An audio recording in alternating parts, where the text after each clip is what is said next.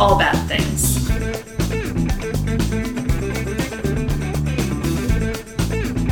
Tragedy. Tragedies, disasters.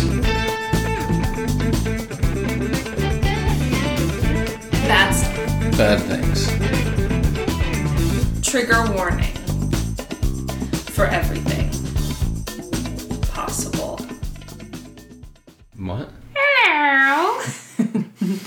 I'm Rachel, And I'm David. And this is All Bad Things.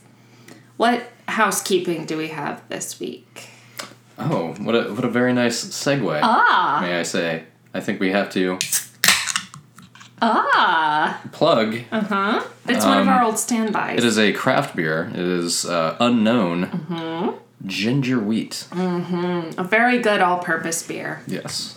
But also, before we get to our bad thing this week, I want to give a shout out to um, Yours in Murder and Corpus Delicti again. Yes. Because they both included us Yes. on um, some compilation episodes of theirs where they had a bunch of different podcasters do like little mini-sodes. Yeah, it was it was fun to contribute. It and, was. And uh, and they they had nice things to say about us. Yeah, they were really sweet. And we have lots of nice things Yes. to say about them. So if you're a true crime fan, or even if you're not sure if you are, definitely give Corpus Delicti and Yours in Murder Yes. um, a listen. They're they're both funny without trying to be funny. Yeah, they're not they're not trying to be funny. That's the thing that makes them funny, you. Yes. know? Is that it's not it's not um hammy like us. And, yeah, and, and we're not funny, but we're trying exactly. to be. So maybe we should go in the direction of not trying to be funny. Maybe. I have a feeling we're both too much of hams to like Yes. be naturally funny without forcing it. Exactly. Yeah, Yes. so. We're hilarious. in our own minds. Yes. All right, so let's get to our disaster. You ready for this one? I guess so. I have no other choice.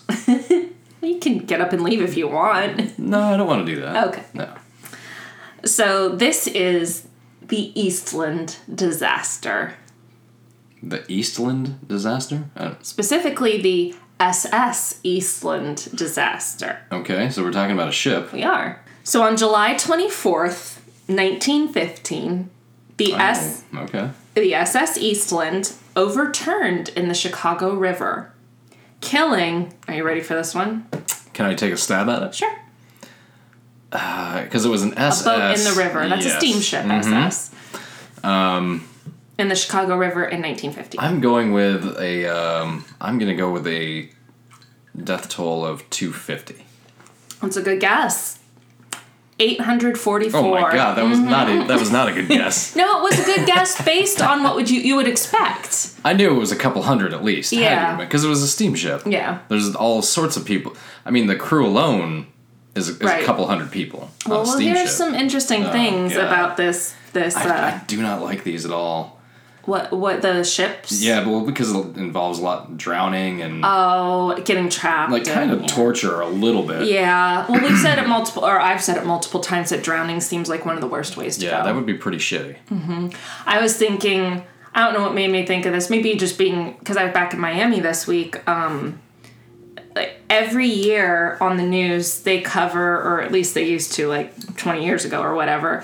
Um, why you need a uh, oh, why can't I think of the name now? The thing that punches out your window, a center punch, Okay. Um, because there's was, so many. I was gonna say a wrench. No, because there's so many canals in Florida and running off the road into a canal is a thing, like Okay. not an uncommon thing really. And the idea was, you know, you either have to wait till you're down at the bottom Mm-hmm. before you can uh, roll down your windows because of the pressure difference. Sure. Or you use a center punch and it busts out your window. Mm-hmm. And you can escape. So drown death by drowning was a big thing in Florida. And yeah, Well, plus there's it a lot. sounds awful. Plus there's a lot of boating in Florida. Yes. Yeah, yes, so- there is. I mean, I'm sure a couple hundred people drown around Florida. Oh, yes. Every year. But to clarify, this is Chicago Yeah, this is in the river, in the Chicago River. Yeah, we're not talking about. uh Was it Lake Michigan? That's in Chicago. Uh, yeah. yeah. mhm. But this is the Chicago River that it happened in, not not quite on the lake. Right. So I have to give a big shout out to my bandmate Mark Johnston for suggesting this one. When he knew we were doing a disaster podcast, he emailed me about this, and he was like, Have you ever Chicago, heard of this? right? Exactly. Yes, he's a Chicago native. Um, went to school in Illinois too. So big shout out to him for suggesting this one because this is an amazing one and amazing in the worst possible way. Obviously, it's a very compelling disaster. Let me put it that way. Yeah, d- don't get too excited. My eyes are lighting up again, aren't they? It's amazing. It's amazing. It's awesome. 850 dead people. Ah. but um and also i mean i have a personal connection to chicago and my father he was born born in oak park which is a suburb of um of chicago and also our yours and murder friends um, rachel and rebecca are from are from illinois okay. and I, i'm to forget where in illinois but to me illinois is chicago Jimmy Dore is from Chicago. Oh yeah. So there- there's there you another go. one. There you go. And we actually met him. Yes, so we there you did. go. So I mean, I'm sure people from who are not from Chicago but live in Illinois probably hate it when people just conflate Illinois and um, Chicago. But anyway, it's all anybody knows. It's like it's like if you're from Massachusetts, you're just Boston. Boston, right? Like it doesn't really matter where else. Okay, so should I tell this whole story with the Chicago accent? Please don't. I won't. Trying too hard, aren't I? Okay. So the SS Eastland was a steamship, hence the SS, that's steamship, um, commissioned in 1902 by the Michigan Steamship Company and built by the Jenks Shipbuilding Company of Port Huron, Michigan. okay. Uh, it had its maiden voyage in May 1903. And she was known as the Speed Queen of the Great Lakes, or the Greyhound of the Great Lakes. Okay. And um, at that point, she was built to carry like 500 to 600 passengers, somewhere in that ballpark. By the way, if any of our listeners have never seen any of the Great Lakes, it doesn't really matter which one you pick out. Go see at least one of them. It looks like the ocean. Yes, you wouldn't believe that it's a lake. I Mm-hmm. Yeah, they're enormous. gigantic. Hence their name. Yes. Huron, Michigan, Ontario, Superior, and the other Erie. one. Erie. Yeah. Last Those one. are the two I've seen are Ontario and Erie. I've seen Superior, I think, and Michigan. Because I've been You've to seen, Chicago. you've seen Ontario. And We- Ontario, we went to yeah. Rochester. Yeah. Yeah, so I've seen at least those three. Yeah. I've seen, and you, well, we did see Lake Erie. We were in Buffalo. That's the Okay, lake that's so up. So you've, Erie. you've seen four of them. Which one did I miss? Uh, Erie, Superior, Ontario. Ontario. We just named Michigan. them. Michigan, I've seen. Michigan, Ontario. not Huron. And there's yeah Huron. Huron, yes. Huron. I don't know that I've seen Lake Huron. yeah, I've, Because I've only that's seen Michigan, two. right? I've I have not been to. Michigan. I don't think. I've only flown in Detroit. I've never actually like been there, been there. But I've Yeah. Mm-hmm. I've seen Ontario a million times. Of course, yeah. Mm-hmm. I've seen Lake Erie a couple times. So uh, keep in mind because this comes into play, but we'll talk about it very shortly. Um, 844 people died, but at this point, this ship is only built to carry like five or six hundred people. Oh. But there's more to Okay. come about that. right. So it's described as having been. I, I, can, I can see where that's gonna. I have a feeling where that's gonna go. oh, well, we'll get into Yes, that. yes, will. Shot, shot at home. Um, So it was described as having been almost the length and width of a football field, an American football field. Hey, yeah. Uh, and not, four not not a CFL field. no, or or a pitch, not a pitch no. either, um, and was four stories tall. So okay, so it's sleek. it- yeah, it was Yeah. built to be fast, Yeah. right? The Speed Queen and the Greyhound, yeah. Unfortunately, the Eastland had problems pretty much right after it was built. Um, they discovered she had some design flaws that made her susceptible to listing, Ah. which will become important later, because she was too top heavy, too tall Because they already know what that in is, relation, yeah. Um, so this was made especially apparent when large numbers of passengers would go to the upper decks for observation, Yep. and that would make her even more top heavy. So in fact, just a couple months into her service, you know, as a ship, in July 1903, there was a case of the ship listing. So listing is moving to from side to side Wob- or moving to a side. wobbling, Yeah kind of. Due to overcrowding, and water actually came up one of the ship's gangplanks. So, two months in, they were already having issues with this. Um, they recovered from the situation, there was no more incident, um, but later that same month, the stern of the ship, so the back of the ship, was damaged when it backed into a tugboat. Oh, yeah. well, yeah. Then in hap- that August 1906, there was another listing incident, and formal complaints were filed by passengers against the Chicago South Haven line, which at that point was the owner of the ship. So already this this disaster happened in 1915, but really early on, this is already Yeah. an issue. There's already problems. Yeah.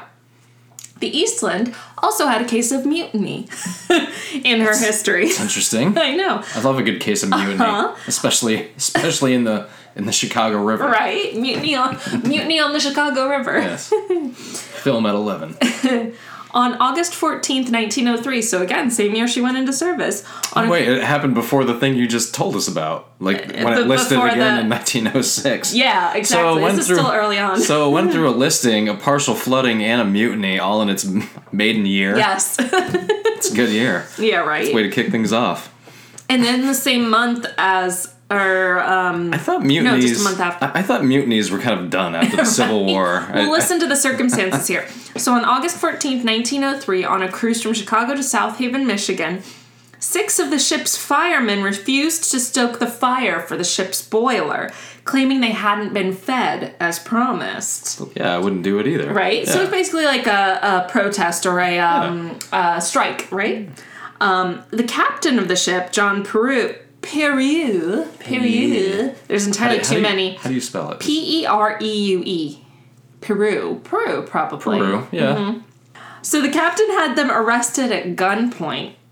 And all six Okay. firemen were taken to the town jail when they arrived at South Haven and were charged with mutiny. Did they shuffle the coal in between them? That's all I want. That's, that's all Well, I they made it somehow Yeah. to Michigan. So I'm so guessing they shoveled it with a gun pointed at their head. And um, big joke is on Pereue in that he got replaced right away.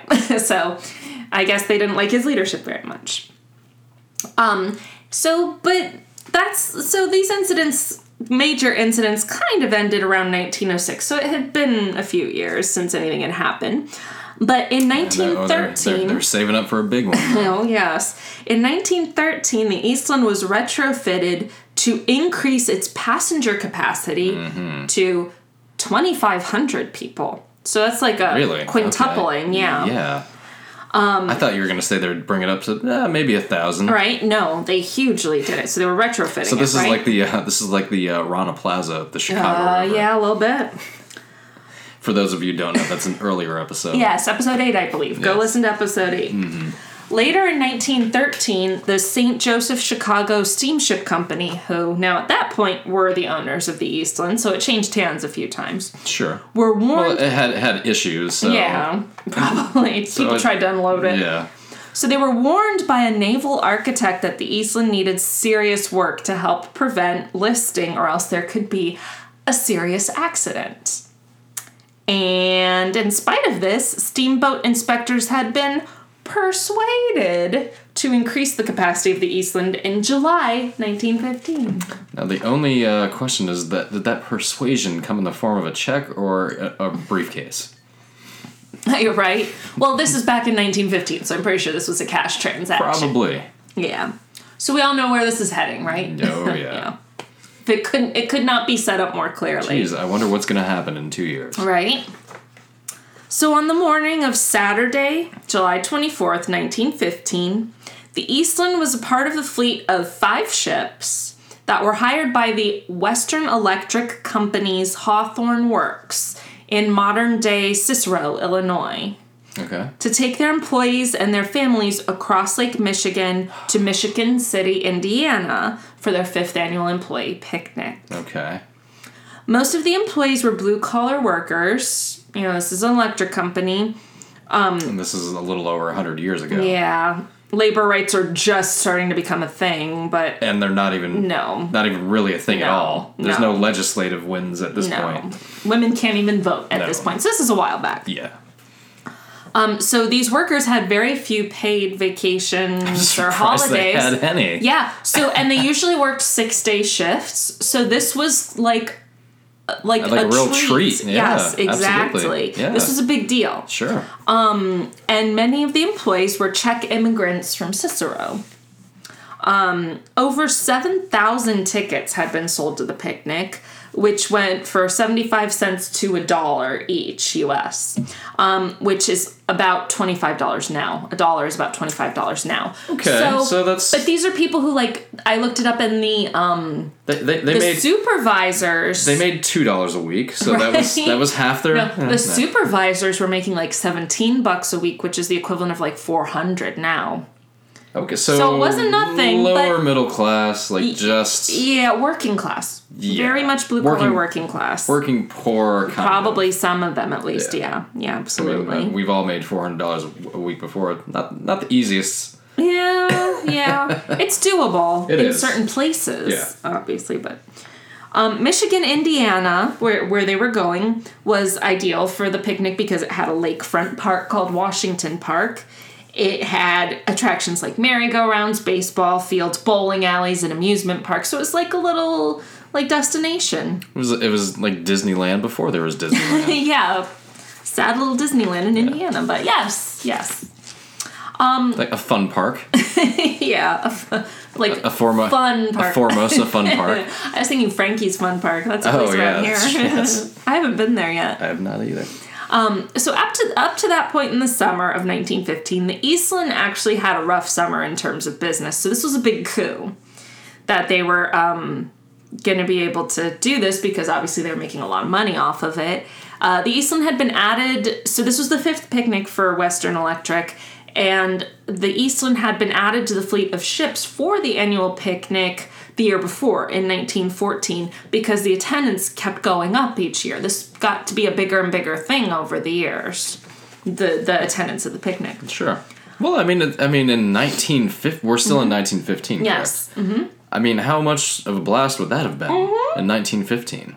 It still kind of sounds fun today. Like Yeah. go on a ship and But but now you can fly all over the place. I mean, there you have access to all sorts of things that people didn't hundred years ago. Sure. So at this point in time, be like, hell yeah, let's do that. but they were probably like uh, like anticipating this day. I mean, they got a day off. They got to take their family. They got a paid day off. They got a paid day off. Yes, assuming a paid day off. It, I didn't oh, I see thought anything you. about I thought that. you had said that they some of them received paid. I did not Oh. say that, but I thought you. I, I said that they didn't get many paid days or Oh, that's vacations. what I was thinking. I'm not sure if this Yeah. particular day was, But either way, either way, but they got a day off. Either that way, was a big thing. it was gonna be it was gonna be a fun time. right, exactly. Bowling, baseball, probably some horseback riding. Right, all those uh, 1915 fun things Yeah, to a do. boxing match, an amateur boxing match. Right, with guys with mustaches and those funny little trunks. Yes. Yeah. So the Eastland was docked at the Clark Street Bridge, and boarding began early at 6:30 a.m. on July 24th, and continued at the pace of up to 50 people per minute. So this was people were funneling onto this ship. As the number on board increased, there was a noticeable list to the starboard side where the passengers were boarding. So the starboard side was on the wharf side, on the dock side. Um, but it, it righted itself, and then it listed a little bit to the port side, to the opposite side. Several minutes later, there was another listing to the port side, so away from the dock. Um, the engine started around 7:05 a.m and the crew on board encouraged passengers who were at the time distributed pretty heavily on the port side hey why don't you go to the starboard side we need to balance this mofo out um, not many complied at that point and the ship continued to list this time a little more sharply and orders were given to try to right the ship by opening the starboard ballast tanks so trying to give more weight to the starboard side to even it out and after a few minutes, it, it righted itself, so it was more, but it was still kind of unstable. Like, clearly something was a little hinky. The gangplank plank was drawn in, and at that point, most of the passengers had moved to the starboard side to wave goodbye to people, right? Because they were they were getting ready to leave. The ship began to list more severely to the port side. The passengers still remaining on the port side were instructed to go over to the starboard side, starting to get a little more severe. The listing continued towards the port side, and the water began entering through the port gangways. And at this point, they were at capacity of boarding. They had 2,573 passengers aboard. Wow. 2,500 people aboard, and they were getting ready to leave. They're getting ready to shove off. On its next port side list, so each time it was tipping farther and hmm. farther and farther over to the port side away from the dock. So on the next listing, large items like pianos and refrigerators and these huge pieces of furniture and things began to slide and some people started getting trapped and pinned and crushed underneath them. So that was the first, oh hell, this isn't going well. The master of the ship, Captain Harry Pedersen, did eventually sound the alarm, but it was too late. Hmm.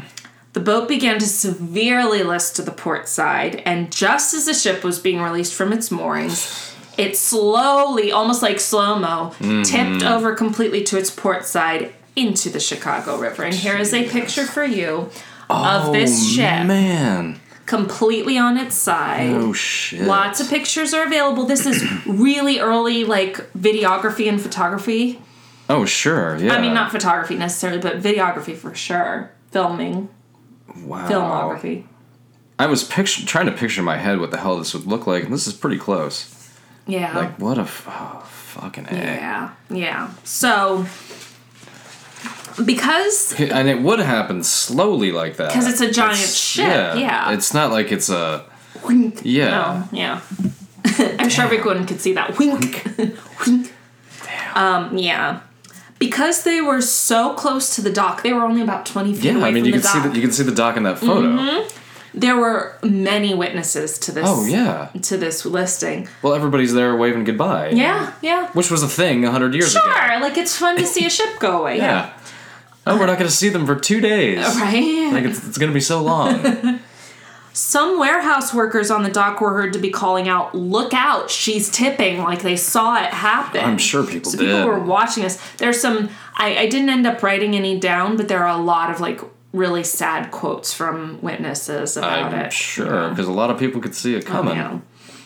So one of the one of the most horrifying details about this this um it's not a capsizing, but the this this listing, Yeah. this falling it of didn't the boat. it didn't submerge. no, no, it just But- listed and yeah. I mean that's almost as bad. yeah. I mean really. Um, so that they were oh i got this mixed up so they were very close to the dock Mm-hmm. I, i'm not sure exactly how far technically but they i mean they had just shoved off so they were they were very Mm-hmm. like close I, like I said, you can see the dock in that photo, Yes. and that's when it's completely tipped over. And the they water. were in actually relatively shallow water Sure. the water was only about 20 feet deep probably yeah. so so under those circumstances one would think okay you fall off in 20 feet of water you're this close to the dock you can just swim to the dock A lot of people got knocked out. Well, yes. So, yes, there were several aggravating factors. Mm-hmm. You're absolutely right. People got like pinned Mm-hmm. by large objects, knocked out by large objects, and then where they were unconscious, so Yeah. they drowned. Um, And There was- trapped, just There were there yeah. were also people on lower decks tried to rush up the staircases, got trampled, got blocked. Typical like you see in fires. Mm-hmm. typical panic. Yes, typical panic. People got trapped and they drowned. Plus, if you're on one of those lower decks, Mm-hmm. to get out of that situation, you're essentially now hanging on to, To, what like, the you- side, Yes, yeah. what, was the starboard side? Yeah, Mm-hmm. that's what you're hanging on to. That's now the ceiling. and there's Yeah. probably people underneath you, Yeah. and So it must have been. I mean, and there's it must have, yeah. there the the problem. The problem with like knowing what it was exactly like is most people there died, so there Yeah. aren't really witness accounts of that. But yes, it must have been horrifying. A third of the people died. Yes, yes, and it must have been just absolutely terrifying. So yes, people got trampled, people got trapped, people got pinned, people got knocked out. Mm-hmm. Um, it also all happened so quickly, and the alarm was sounded too late for any lifeboats, any Oh, life rafts, no, anything. nothing. No. And here is an interesting thing. So the sinking of the Titanic happened in 1912. I was just gonna say this is a couple years after. Yes. Yes. And as a result, there was an, a national act enacted so that um, all ships had to carry more life rafts, more Sure. lifeboats, and everything. Yeah. The incredible irony about the Eastland, like attendant to that, is that that made the ship more top heavy Yes. and they had all these life rafts and light and lifeboats and none of them were able to be deployed so their life rafts and lifeboats contributed to the sinking and didn't help anything as a result of something that was supposed to help them. So that was a huge irony, you know. Um, those on the star- starboard side, facing the deck, some were able to jump into the water or Sure, jump onto the out, wharf. yeah. Some were even able to make it to the dock. Yeah. But that made the the ship. At, they were doing that as it was listing, so that made the ship lighter, Mm-hmm. which made it list even more to the starboard or to the port side. So yeah. So It, it's at that point. It's just a everybody for themselves. Oh, man. I mean, it really is. yeah, it was it was terrible. I mean, yeah. If you've got family with you, you're trying to look out. But I mean, yeah. There's only so much you can do. Yeah. That that's this is another um, event where it really depended on where you were. yeah, on the ship. like the um the Versailles wedding hall. Like if you were on the starboard side of the ship, You had your chance chances of- of, surviving this were very high. Mm-hmm. But if you were on the uh, port side or down below. or down below, you were pretty much dead Mm-hmm. for the most part. basically, yeah. So So a total of bastard. 844 people died. 228 were teenagers. yeah, well, Fif- it's a family. This is a family thing. Yeah. 58 were infants or young children. Mm-hmm. The average age of the victims who died was 23. wow. And really 70% of the dead were under age 25. These were young workers. Sure. Young blue collar workers. And probably they're bringing their family meant like bringing their parents in some cases. Well, you plus at that time, I mean, uh, you were probably married and had a couple of kids if you were 25. So Mm-hmm. Oh, yeah, yeah. you've probably got you've probably got about five or six people with you Yeah. at least. Yeah. Um, the tragedy left 175 women as widows Yeah. and 84 widowers, 84 men as widowers. And 22 whole families were wiped out, and among the 844. really? Yeah, just everybody in the family died. Now let's talk about the rescue efforts, because this is actually the one kind of nice part of this story, if there is a nice part, you know. Um, so the capsizing of the Eastland happened very quickly. Mm. I mean, it technically it listed slowly, but no one was expecting it. Sure. it's just really out of the blue. And bystanders were actually this is it's a really nice story. They were admirably selfless in jumping to response. I mean, these are just average people on the dock. Yeah. And average businesses along the the shore, you know, along the dock who really jumped into action and actually did a lot. I think I've said actually like 16 times. And and really helped a lot of people. So one That that really doesn't surprise me though. no, I It mean it's not surprising. It's No. not surprising, but it's really admirable. It's just a really nice thing. Yeah. You know, especially because this wasn't it. a You yeah. would, you would do it. of course, Like, but this just- wasn't a day yeah. where people just picked up their cell phones and called nine one one. Well, no, you couldn't. They had was- to. They they like they literally was, jumped you know, into it was probably action. probably better off yeah, because maybe. those people could probably knew how to make an actual difference on the spot. right. Life wasn't fantastic in 1915 for a lot Mm-hmm, of people, so So crews on other ships near the wharf quickly went to Sure. the, Eastland's aid, even though there was a strong risk of the Eastland's boilers exploding. Oh, sure. Because this was a caps or Yeah. you know listed boat at this point. Captain John O'Meara of the tugboat Kenosha. Could there be a more Midwestern name for a ship? Which had been tied to the Eastland to tow it out. It was a tugboat. It was going to tow Sure. it out into Lake Michigan. Ordered the Kenosha to be secured to the wharf to form a bridge from the Eastland to the dock, Oh, yes. so that people who were on the starboard side could get out. yes, could use it as a bridge. Yeah. So they helped many passengers escape to the safety of the wharf. Because regardless of the 844 people who who died, there were still 1,600 plus people to get off that damn Sure. ship, and they did. Yeah. You know, and this was one of the ways how. Captain Joseph Lamoureux and his crew aboard the tugboat Indiana also assisted greatly in rescue efforts. To Lamoureux's detriment, he ended up having like nightmares and PTSD for Yeah. several months after Yeah. that. Um, the crews of the Theodore Roosevelt, the Petoskey, the Carrie Ryerson, and the Rita McDonald all helped pull people from the water, as well as lots of other smaller boats. So these boats nearby just like gave up whatever they were doing, rushed to the aid of the, the passengers of the um, Eastland and started pulling people out. Mm-hmm. So that was, I, I thought that was really admirable. I mean, is it like a, oh yeah, of course, what else would they do? Sure, but at the same time, like their quick action Sure. helped save a lot of people. Yeah. Local businesses also helped by opening their doors to survivors and victims of families um, to help them stay warm, get fed.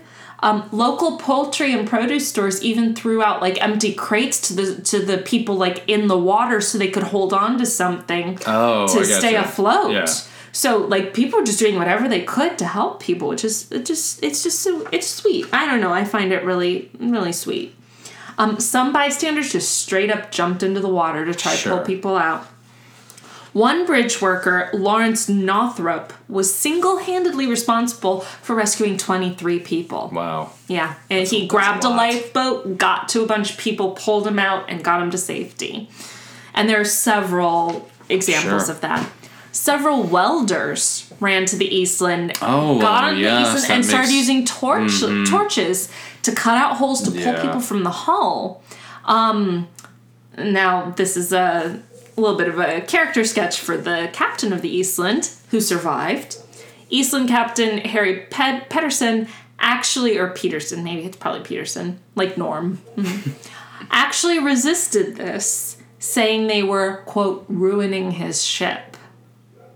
So he sounds like a little bit of a petty guy, but I don't know. Maybe he was delirious, um, and I guess benefit of the doubt or something Uh, uh, yeah. and observers of this started like the crowd started to call for him to be lynched or drowned that doesn't surprise me. fortunately for him the police came along and arrested him Yeah. before he could get hurt so so though obviously the huge bulk of survivors were rescued relatively quickly you know because you're not going to last long in the water Yeah. Seconds. Are, seconds matter in something like this. Yes, rescue efforts did continue for hours and hours. Um, police, firefighters, divers worked to recover bodies. A lot of civilians jumped in to help. Sometimes, literally, like Well, civilian that's- I- divers. I, guess I wasn't recover thinking bodies. of that, but that's yeah. People have got to get those bodies out of there. Yes, as much as possible so they Mm-hmm. can have a proper burial, you know. Um, and a few people pulled from the water survived, but But otherwise not it many. was, you know. Not many. Yeah. Um, now we've covered a lot more modern disasters like Formosa Fun Park where there's like cell phone footage and stuff. Um, and you'd expect that there would be footage of certain disasters because of the time in which they occurred. Sure. But um, British Pathé, which is known for it's it's a um, organization that has a lot of like um, vintage film clips Okay. a, a really big library of them. Um, fortunately slash unfortunately, has some very compelling footage of the Eastland disaster, more Okay. specifically of them pulling bodies. Oh. So there is yeah. film of the rescue efforts, specifically pulling dead bodies. Um, even for 1915 film, it's actually very clear film. Yeah, and it's- well, about this time, 50, film cameras are around for about 50 or 60 years at this time. Moving picture cameras? I don't know about, no, not moving. I'm talking That's about what I'm talking about. Oh, It's a video. It's Oh, it's film footage, not is- photographs. that is maybe 15 years, 16 years old. Yeah, Because, because we're not even in talkies yet, right? No. This is all silent films. Yeah, um, because this this footage but like the very sound. first, like, televisions, and that that's not what they were called. Um, I can't remember what they were called. Came out in like 1902, 03, Oh, really? and only wealthy people could get Yeah. them. I can't remember. But remember when we went to Singer Castle? Mm-hmm. They had one in their living room. I don't remember that. You know, that's like one a of the camera? no, an early television. Oh, oh no, I don't remember that. You know, okay, no, that's fine. But um, but yeah, moving film, Motion picture. motion picture, um, is in its real infancy. Mm-hmm. Like, there's almost movie theaters are probably just starting to open now. Yeah. Yeah, Yeah, about this time Probably. Because they because movies became big in the twenties. Yes. uh-huh. So- and that's when it turned to talkies Yes. in the twenties. So yeah. so there are probably movie theaters where you, Yeah. So that's where they would have shown. Yeah. Well, in news in movies back in that time, they showed the news newsreels, yeah. before they Uh-huh. showed whatever whatever the feature was. Right, That uh-huh. lasted for fifteen or twenty minutes. Charlie Chaplin film Yeah. or whatever. Yeah. So, So that's probably why they were filming it because they're going to show it. oh, in, no a, in a newsreel. Well, I hope they didn't because it's. It, I'm. I have pretty good nerves for watching stuff like that, but even I was kind of like, oh god. Oh, you did you see some of the I pictures? I did. Oh, I did. And it's available. You can watch it very readily. It's on YouTube, whatever. But huge trigger warning. They show, like, one specific image I remember is they showed people pulling a woman in, like, a white dress.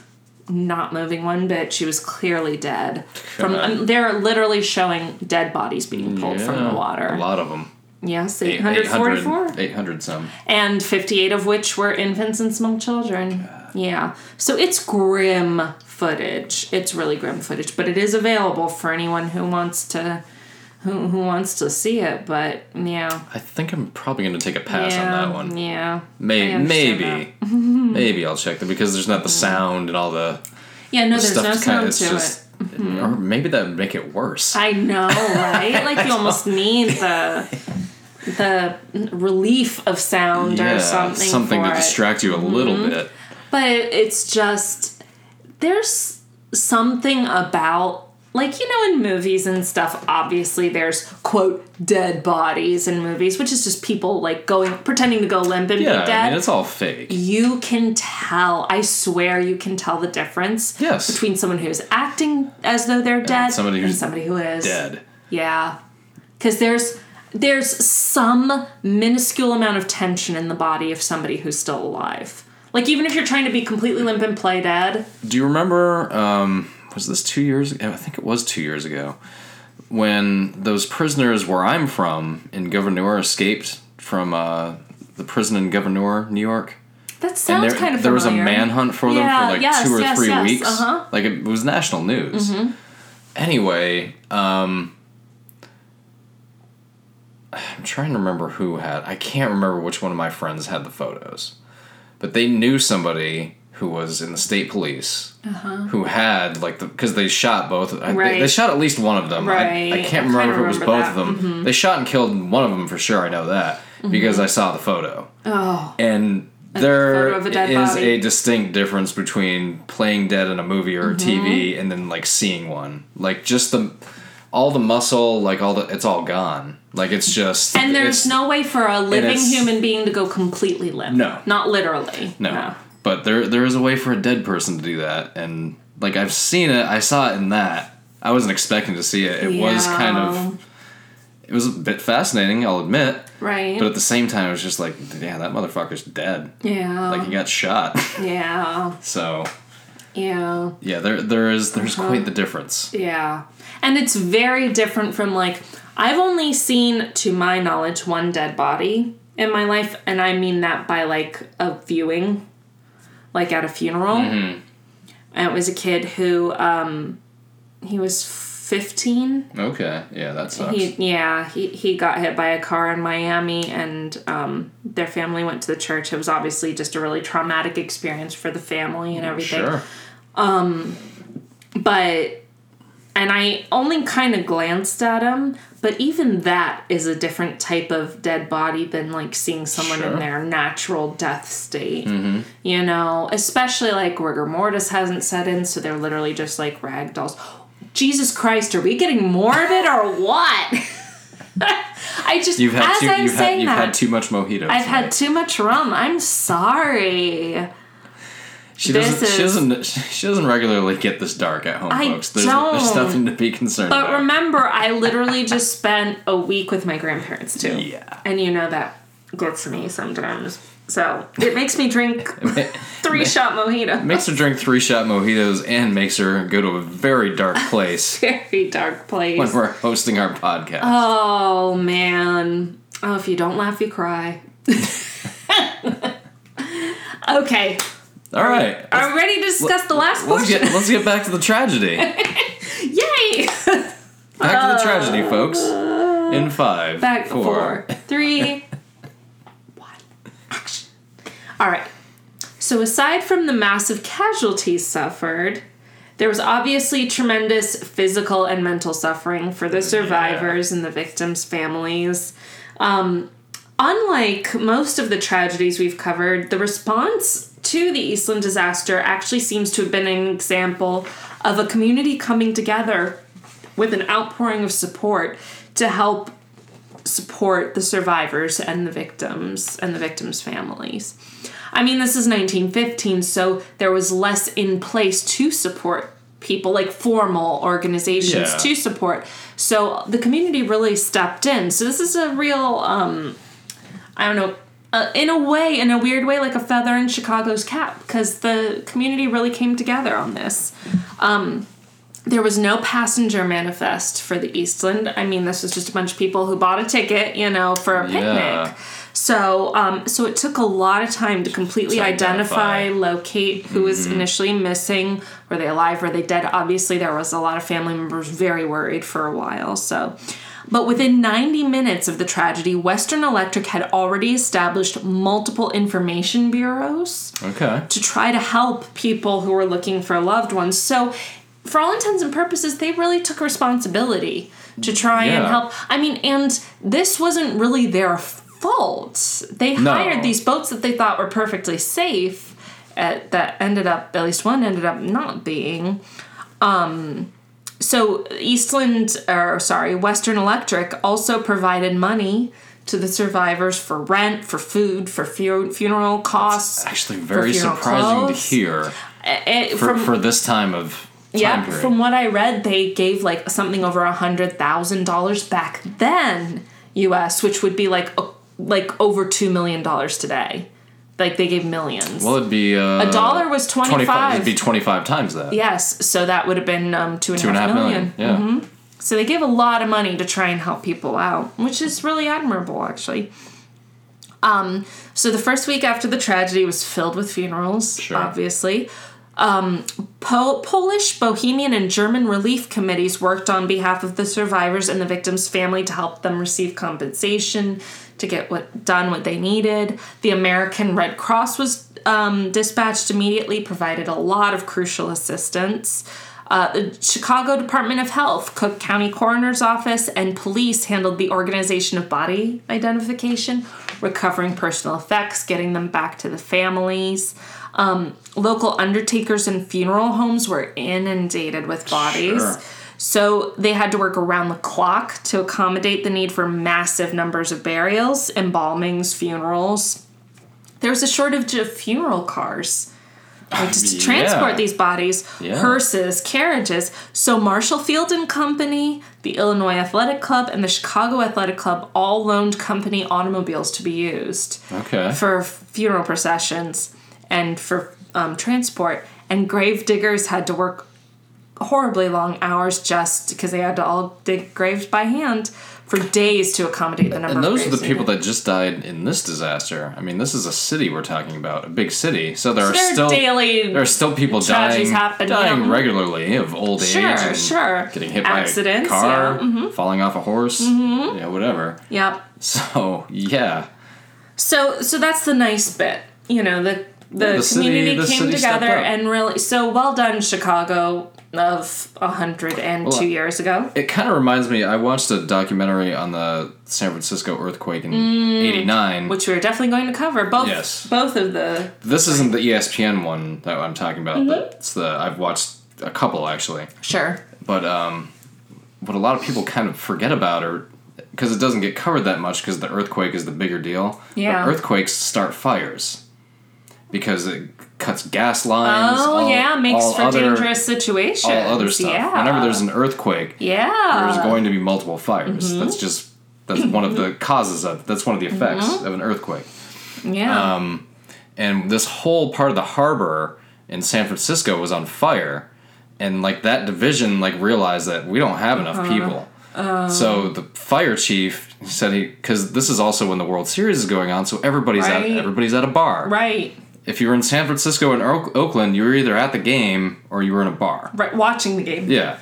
So he said he just walked into the closest bar he saw, Uh-huh. said, I need every able bodied person to come down to the dock and help us put out this fire. And he said they all came. Oh, that's I Because love it's, it's, their, it's your city, too. it's your city, it's your neighbors. Yeah. It's and I love those stories because it's like that's another thing about tragedy is that it can bring out the best in humanity. Sure. And, And it o- has oft- often it multiple does. times, on multiple times.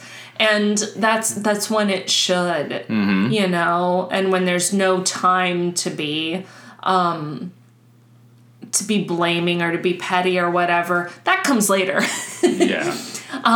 but during In, in the moment. in the moment, like you see people's people see people's people humanity. way more often than not step up. Absolutely, and the people who don't are usually the people you need to watch because they're probably Yeah. Mm, gonna, they're probably not such great people to begin with. no. You know, like you know somebody's true character when they're under pressure, kind of a thing, and Mm-hmm. and most people's true character is is pretty decent. Mm-hmm. You know, there's a lot of there's a lot of good that comes out of this. So this is actually a really nice a nice interlude before we get to the rest of it. Yes. No, this this actually this actually is just more of a little footnote because it's not obviously there was a big outcry of like okay so who's who the fuck is to blame for this ship tipping over and killing all these Sure. people almost a thousand people you know young people Well, and we- families you alluded to that earlier. yeah So let's let's let's find out about these assholes, shall we? well, so this is this is the interesting thing. This doesn't have a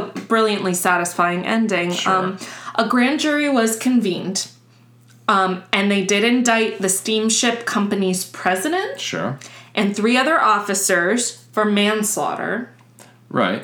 The ship's captain and the ship's engineer for criminal carelessness. That makes sense. Like as well. basically, they didn't stop it from. They couldn't stop it from happening, and they should have, or something. You know, they they should have been able to handle it, and they didn't.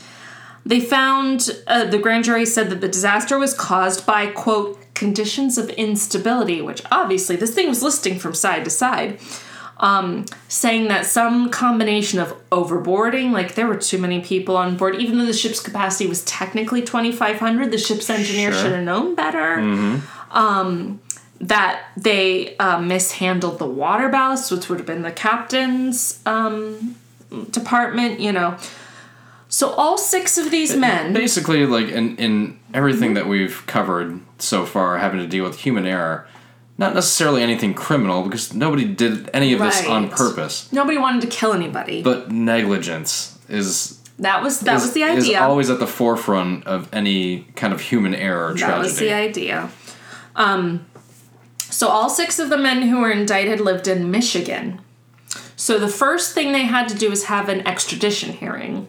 Okay So be like, okay, we Oh, need to get you to Chicago. Yes, Yes, we need to get you to Gotcha. Illinois to go on trial. So that was the first legal proceeding was um, the extradition hearing. Uh, the main witness in these hearings was Sidney Jenks, who was the president of the company that built the Eastland. The Jenks, uh, what was that called?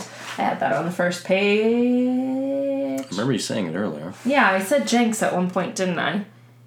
Anyway, rewind if you want to hear it. But that was she it was Jenks somebody somebody. Anyway, Jenks somebody and somebody Jenks somebody and somebody. a lawyer you Building. can trust No, no I'm kid- kidding He was the. I the- know Okay. I know but it's All right, it does sound like Jenks somebody and somebody.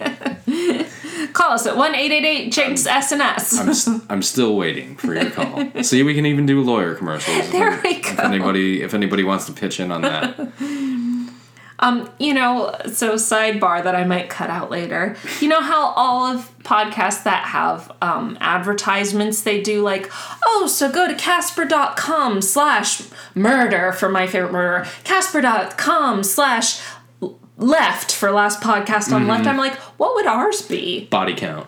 Body. I was like, it's not gonna be things. Yeah, it's not gonna be bad. It's Go to caspermattress.com slash body count to get. this has got to get the Casper people's attention.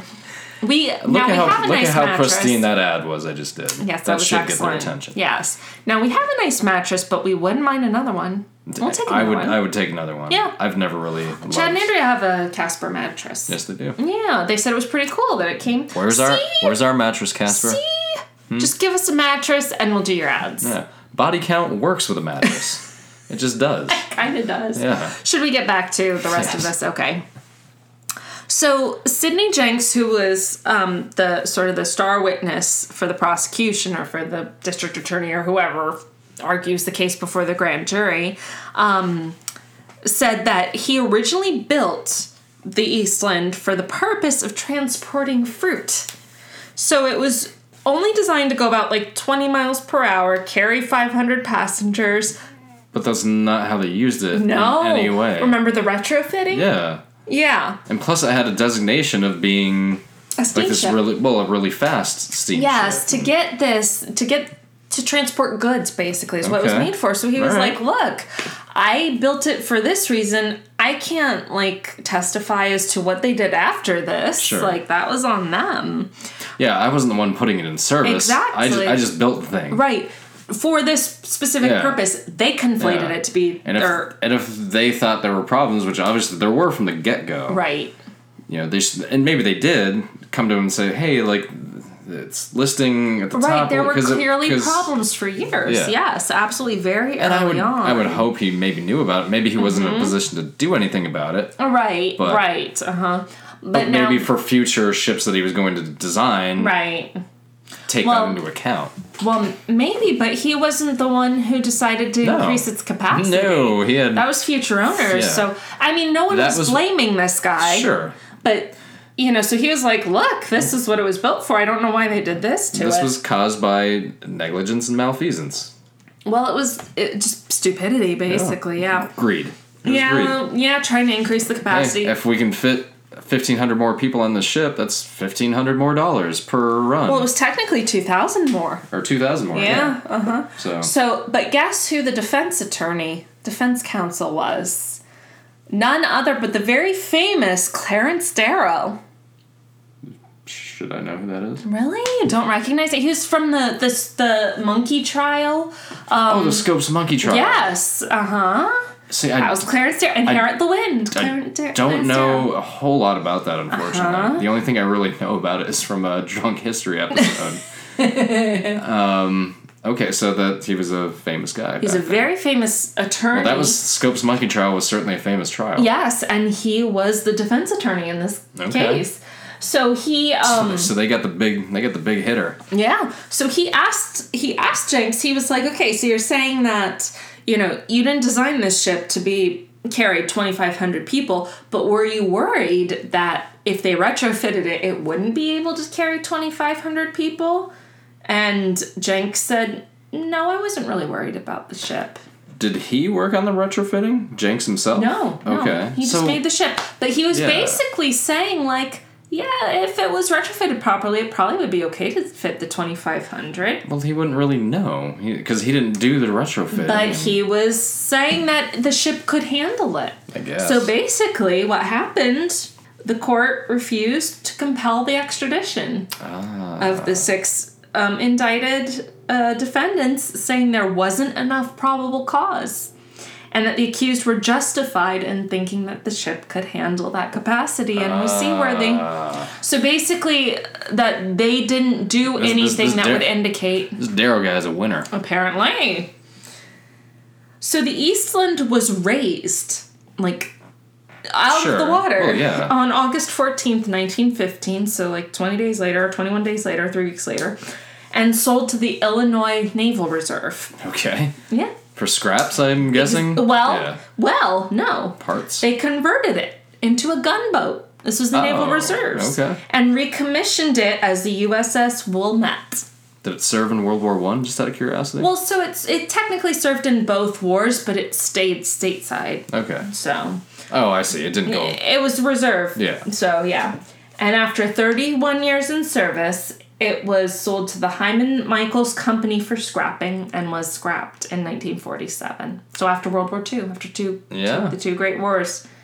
And the scene of the Eastland disaster can be viewed today from the LaSalle Street Bridge. Oh, okay. It's, I mean, it's still there. The Chicago River's still there. Yeah.